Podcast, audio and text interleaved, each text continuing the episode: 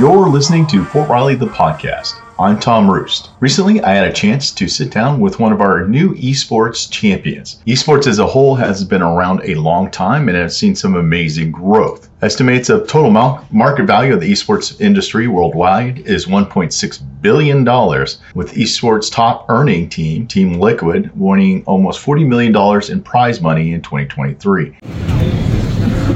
All right, Tom Roost, USA GPAO. I'm here with Sergeant Kramer Jeffrey. So I am a part of the Soldier Showdown 5, which is a tournament between contenders across the Army throughout the world.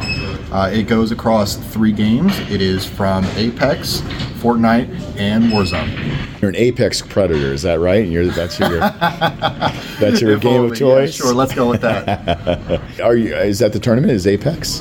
Uh, Apex is one third of it. It was across 12 different weeks and four weeks of each game. Okay. And then whoever scored uh, on the different points, however they did that week, it went into a global leaderboard, and I happened to be fourth place overall.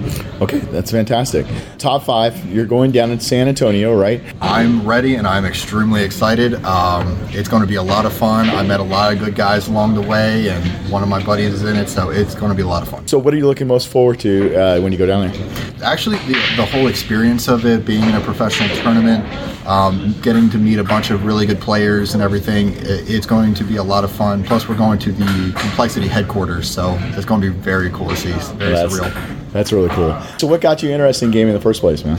Uh, ever since I was a little kid, I started playing on a PlayStation 1, and then it, all things just happened, and I got very, very into Call of Duty Modern Warfare 2 and so on and so forth. And once Warzone and other battle royale games came out, I found Apex, and that's where I really started to enjoy competitive gaming. You love Apex. Now, to go over some of your uh, folks that you play mm-hmm. in Apex.